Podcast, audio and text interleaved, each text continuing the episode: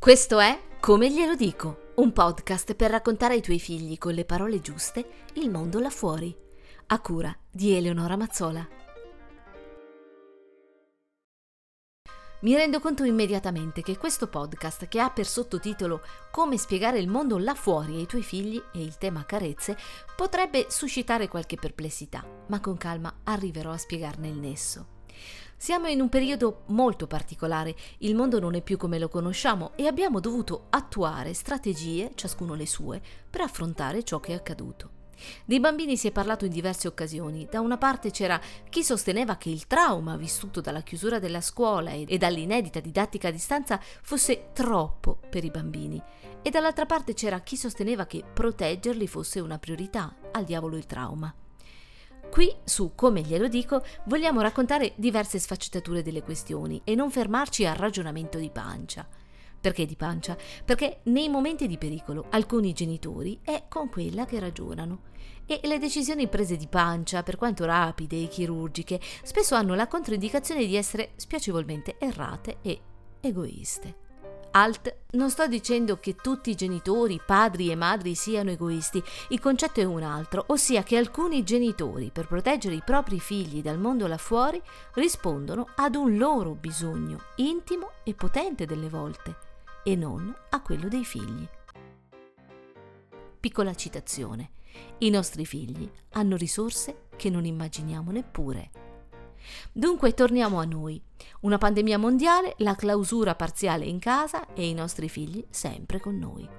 Per alcuni genitori l'idillio, per altri una tortura. Se siete tra chi ha pensato toglietemeli di torno al più presto, allora sappiate che non siete soli.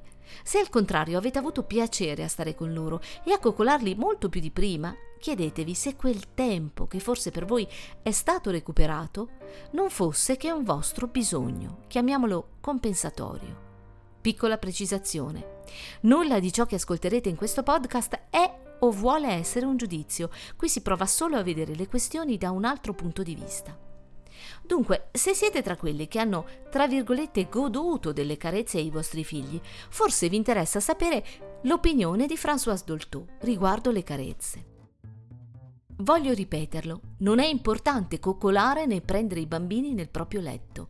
Se lo chiedono è meglio dire loro no, no, piuttosto facciamo un gioco. Insegnare a fare qualcosa, a vestire le bambole, a fare dei dolci, ad andare fino in fondo quando si comincia una cosa, con un po' d'aiuto.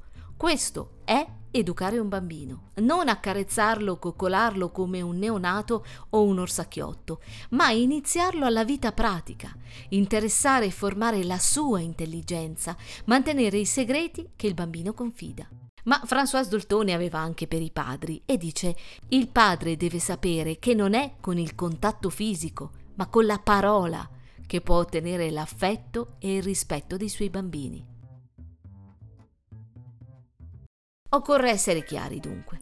La troppa tenerezza, per quanto oggi sia totalmente accettata dalla società e per quanto sia delle volte istintuale più che razionale, può generare nel bambino un sogno illusorio, quello di essere il più amato e di conseguenza da adulto la paura di essere amato male e quindi di avere conflitti di amore costanti, insoddisfazione affettiva e anche sessuale.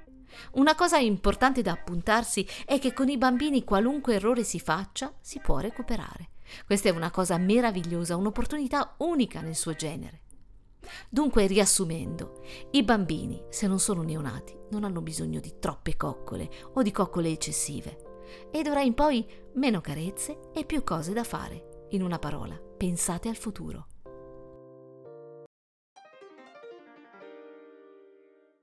Per sapere qualcosa di me puoi seguirmi su eleonoramazzola.com o scrivermi a come glielo dico chiocciolagmail.com.